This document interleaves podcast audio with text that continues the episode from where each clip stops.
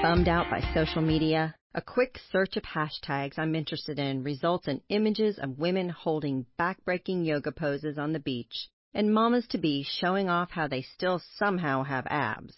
Dang if all that doesn't make me feel inferior. And I'm sure I'm not alone. Today, let's identify the online triggers that scratch at our self esteem and work to eradicate them from our lives. If the crafting Facebook group you joined is stressing you out, leave it. If that productivity blog is giving you an ulcer, delete it. Remember, you have the power to control what media you consume during your leisure time. Choose wisely. While the tech industry has a reputation for being not so welcoming to women, some companies are taking strides to change that. Take tech giant Dell, for instance.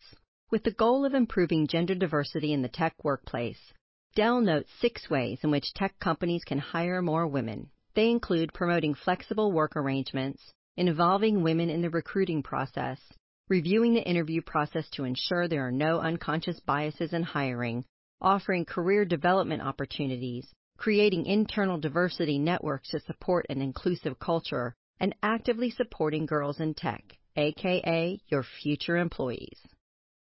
In the modern world, often an online presence is what makes or breaks a company. If the last tweet from your business was, We love tacos, hashtag Taco Tuesday, posted in 2012, you're probably not using your online presence to the best of its ability. That can translate into actual dollars lost, and that's a real problem for your bottom line. The same goes for your company's blog. It's an ever evolving platform that connects to your audience, so it's imperative to not only keep your blog current, but to also provide content your customers find relevant and helpful. That's where Laura Pevehouse paves the way. This digital communications guru is the chief blogger and editor in chief for multinational computer technology company Dell. And with tech communications experience that dates back to before every American household even had a computer, she's obviously a blogging master. Laura has a long history with Dell, beginning in the communications sector more than 17 years ago. For the past four years or so, Laura has worked to develop and execute strategic content for Dell's corporate blogs.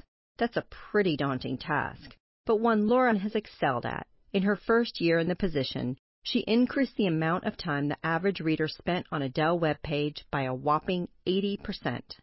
As the editor in chief, Laura is responsible for coordinating content for publication multiple times a week Laura and other contributors share stories about Dell Women's Entrepreneur Cities Index, tech mergers, and STEM growth. Laura also helped transform the Direct to Dell blog into its current easy to use format by redesigning the decade old site.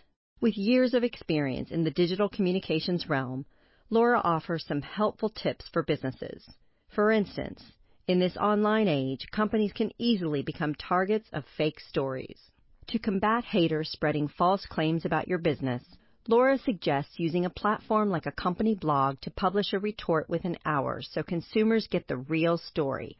The added bonus is that news organizations often turn to company blogs in their research and use such information in their reporting, which, in the end, benefits your brand. So, what are you waiting for? Get to blogging.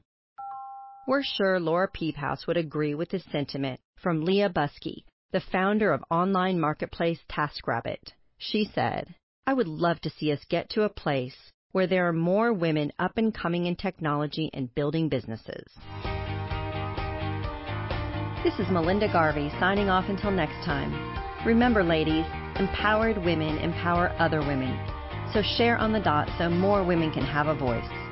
Thanks for getting ready with us.